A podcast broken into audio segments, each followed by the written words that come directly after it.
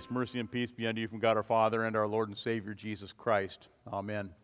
Our text for today is the text of Galatians, Paul's letter to that church in his second chapter. Through the law, I died to the law so that I might live for God. I've been crucified with Christ. I no longer live, but Christ lives in me.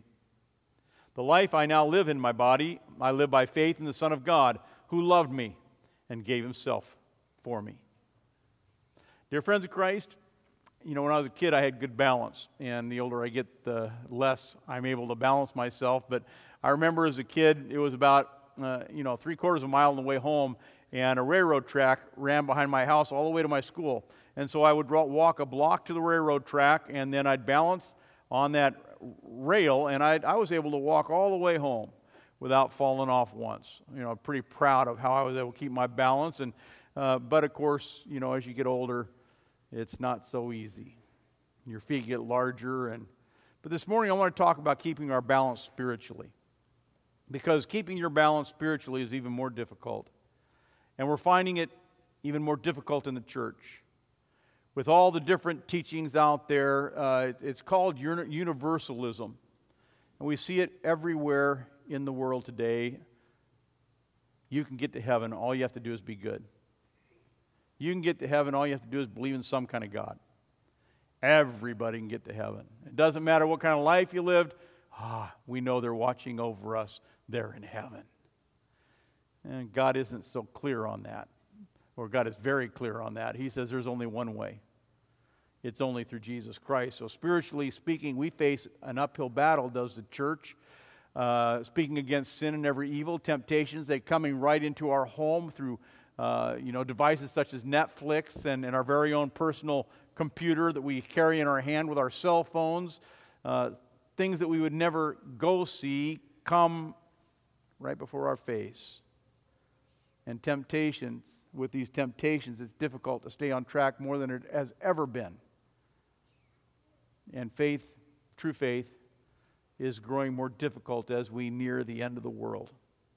Staying on track with that clear message that we're saved through faith in Christ alone and saved by grace alone in Scripture alone is, is becoming difficult. Satan is attacking that message with every opportunity. That's what Satan does. He hates the fact that we're saved by grace because he can't. If you know you're saved by the blood of Jesus, Satan has no power over you.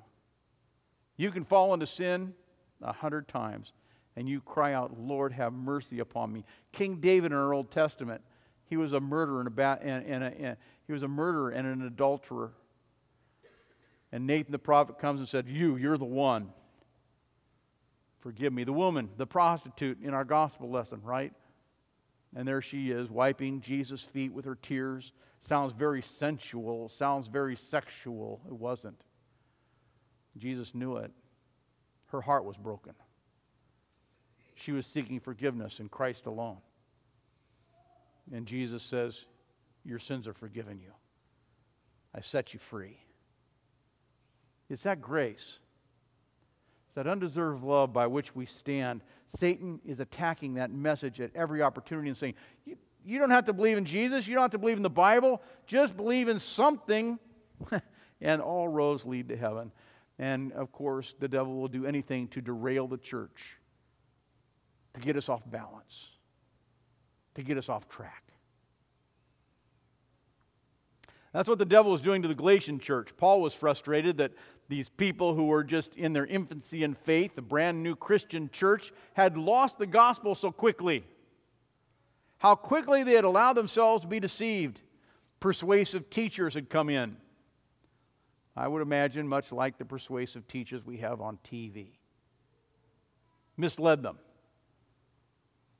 These false teachers came and they were so persuasive, they even misled Peter, Cephas in our text. This another name for Peter. They misled Peter and they misled Barnabas, leaders of the church. The great apostle Peter misled. If he can be misled, what of us? Are we easily misled?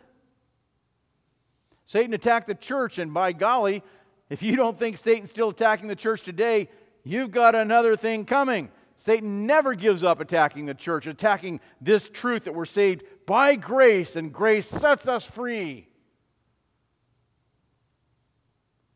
And Satan will attack the church, promoting other ways of salvation until Christ comes again. Grace alone, through faith in Christ alone, in Scripture alone. And that's why it's important for us to stay spiritually balanced. We need to, as our theme suggests, stay on track. Listen, I want you to think about what happens when a train derails and gets off track. And put that image in your mind of what happens as that train runs off the rails and think about all that mess, all the twisted metal and the cars piling up on one another. Well, Paul looked at the Galatian church and he saw a spiritual train wreck about to happen. It disturbed him. He saw that these people were in danger of getting off track, getting derailed. And that's why he started his letter with such strong words. He said, I'm astonished at you. I can't believe you people are so quickly deserting the one who called you by the grace of Christ, by God's grace, and you're now turning to a different gospel. How dare you turn to a different way of salvation? Oh, there are so many different gospels today out there so many different ways to be saved. How could the Galatians have gotten off track so quickly? Did they really think, did they really think that their obedience to Christ would trump and, and, and overcome the power of Christ's blood? Did they think that their obedience to the laws and regulations of the church would would be so powerful to save them over the sacrifice that Christ made when he came into the world? Are you kidding me? How could they think so highly of themselves?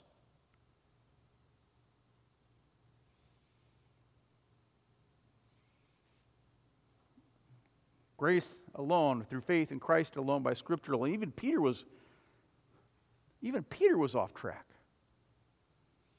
And, and that's why Paul writes When Peter came to Antioch, I opposed him to his face because he was clearly in the wrong. The apostle, the great apostle Paul, stood up and opposed the great apostle Peter. Took him to task face to face. You're preaching another gospel. You're a train wreck about to happen. I'm sure Peter didn't like it too much. But Paul says he was in the wrong. And of course, Peter Peter knew it. You see, Peter had quit eating with the Gentile Christians. You realize you and I are Gentiles. There's the Jews and there's the Gentiles. The word Gentile means dog. So Peter was eating with the dogs.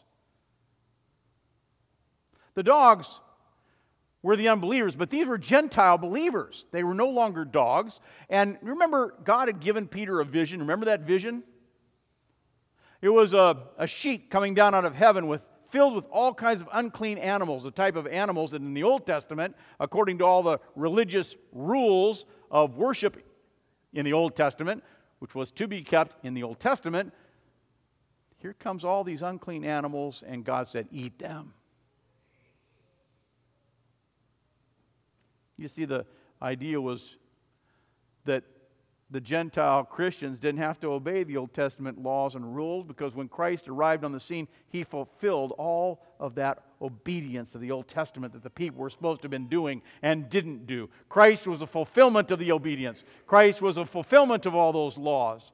And the the Jewish believers, though, they felt like they had to continue in all of their rituals and all of their circumcision and, and all of the things that they had and, the, and their Passover feasts. And the Jewish believers thought that they were uh, first class Christians, first class Christians.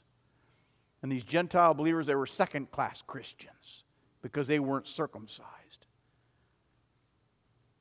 Second class Christians.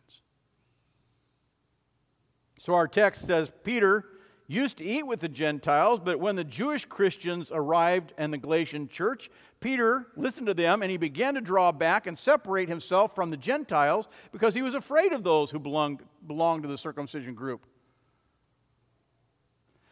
Listen, Peter had reached out to the Gentiles, he was eating with them because the Lord had given him that vision. And so he had welcomed them and, and he was part of them and he celebrated them. When Christ came, though, it changed everything.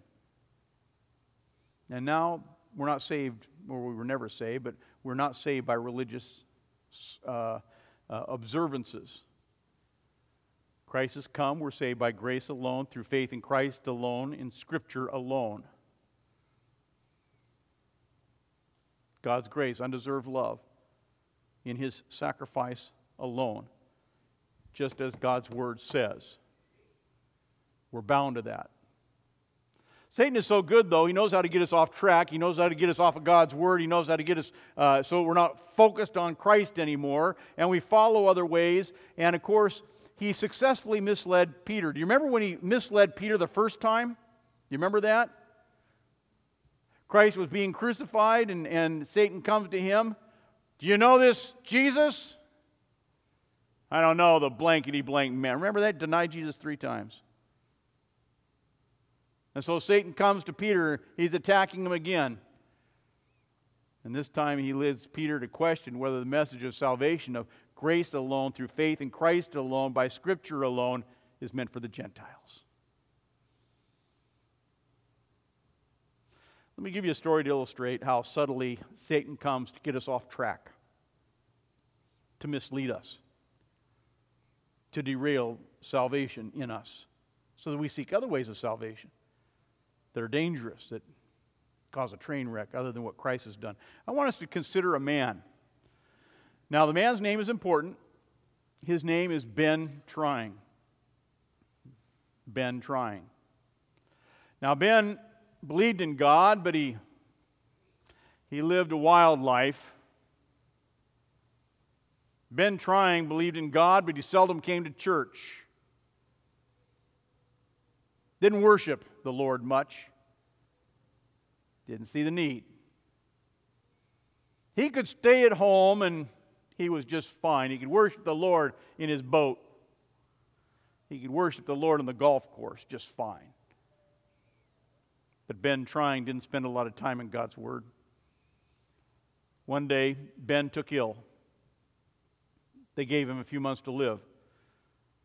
His four sisters were faithful Christians, and they wanted to talk to him before he died. They wanted to talk to him about Jesus, they wanted to talk to him about salvation. And so one sister said, Ben, I know you don't have much longer to live. Why don't you try being more like Jesus? And maybe have mercy and save your soul. And Ben said to her, said to her rather sadly, I've been trying. The next sister comes in and says, Ben, I know you don't have much longer to live. Why don't you, why don't you pray to Jesus more? Maybe he'll answer your prayers. And Ben had a sad look in his face, looked at his sister, and said, I've been trying. And the other sister comes to him and said, Ben, you don't have much longer to live. Jesus died for all your sins, Ben. Why don't you just accept him into your heart? All you have to do is accept them into your heart. If you accept them into your heart, you do all that work, God's going to love you. And Ben, you could hear the sadness in his voice. He said, I've been trying.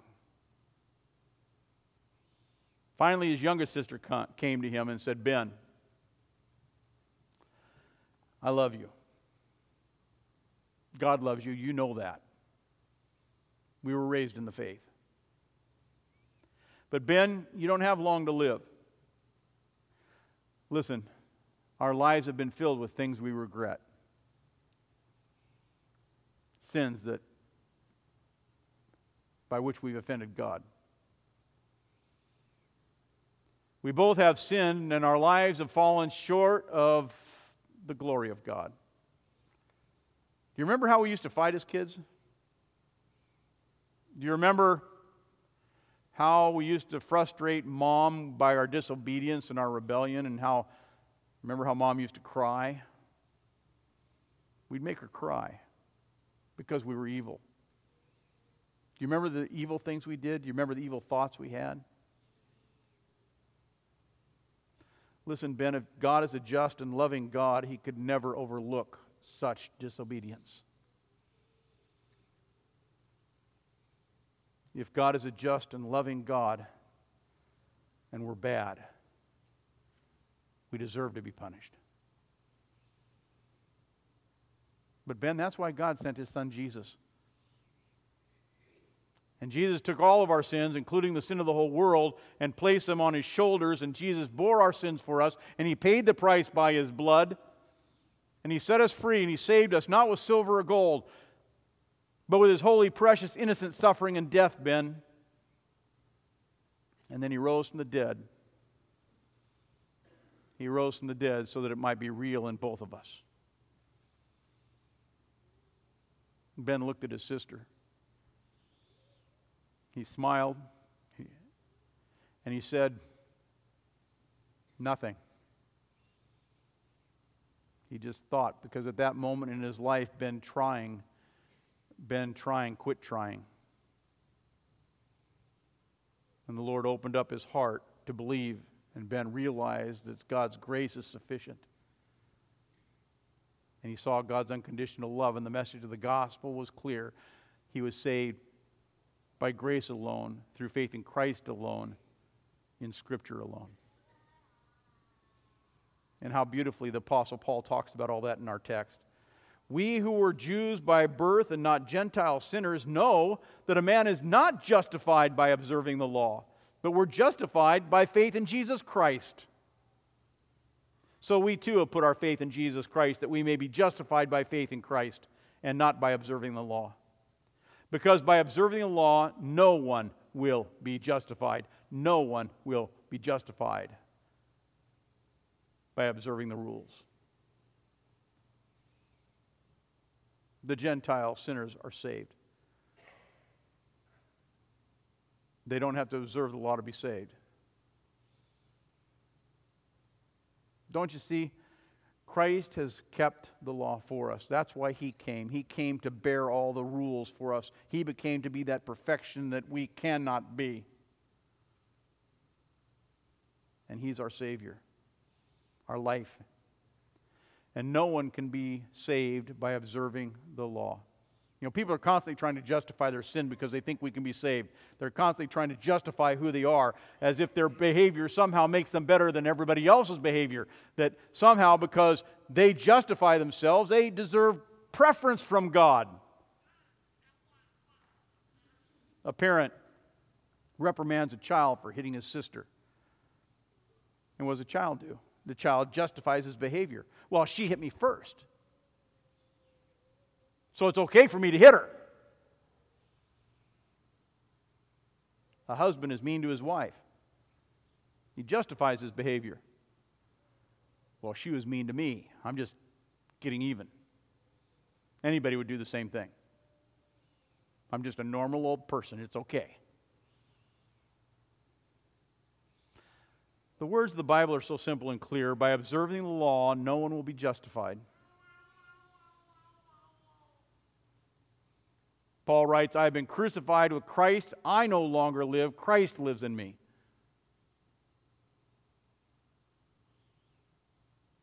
My friends, your faith is precious. It's a precious, precious gift given to you by the Holy Spirit and your faith connects you to Jesus. Your faith connects you to his resurrection, to the empty tomb, to his suffering and death. In your baptism, you literally died with Jesus. Our baptismal font's over here because we've had so many funerals this week, but at least it's, I can point to it, you know, it's right here. But the, in your baptism, the Bible says you died with Christ and you rise to a new life. Your sins were buried in the waters of baptism. And you rise new, forgiven, redeemed, in a new way of life. Romans says, If we have been united with Christ in a death like his, we shall certainly be united with him in a resurrection like his, for we know that our old sinful self was crucified with him in order that our body of sin might be done away with, and that we be no longer slaves to sin. This precious God given faith enables you to say with the Apostle Paul, I have been crucified with Christ, and yet I no longer live, but Christ now lives in me. Christ lives in you. He keeps you on track. His grace keeps you balanced because He saves you by grace alone, through faith in Christ alone, by Scripture alone. I want you to think all that Jesus has done for you, all, all that He suffered for you, the price that He paid, so your Heavenly Father would overlook all your sins and all your transgressions. Think about all that and then say with Paul, I've been crucified with Christ. And I no longer live, but Christ lives in me. Amen. And now may the peace of God that passes all understanding keep your hearts and your minds in Christ Jesus unto life everlasting. Amen.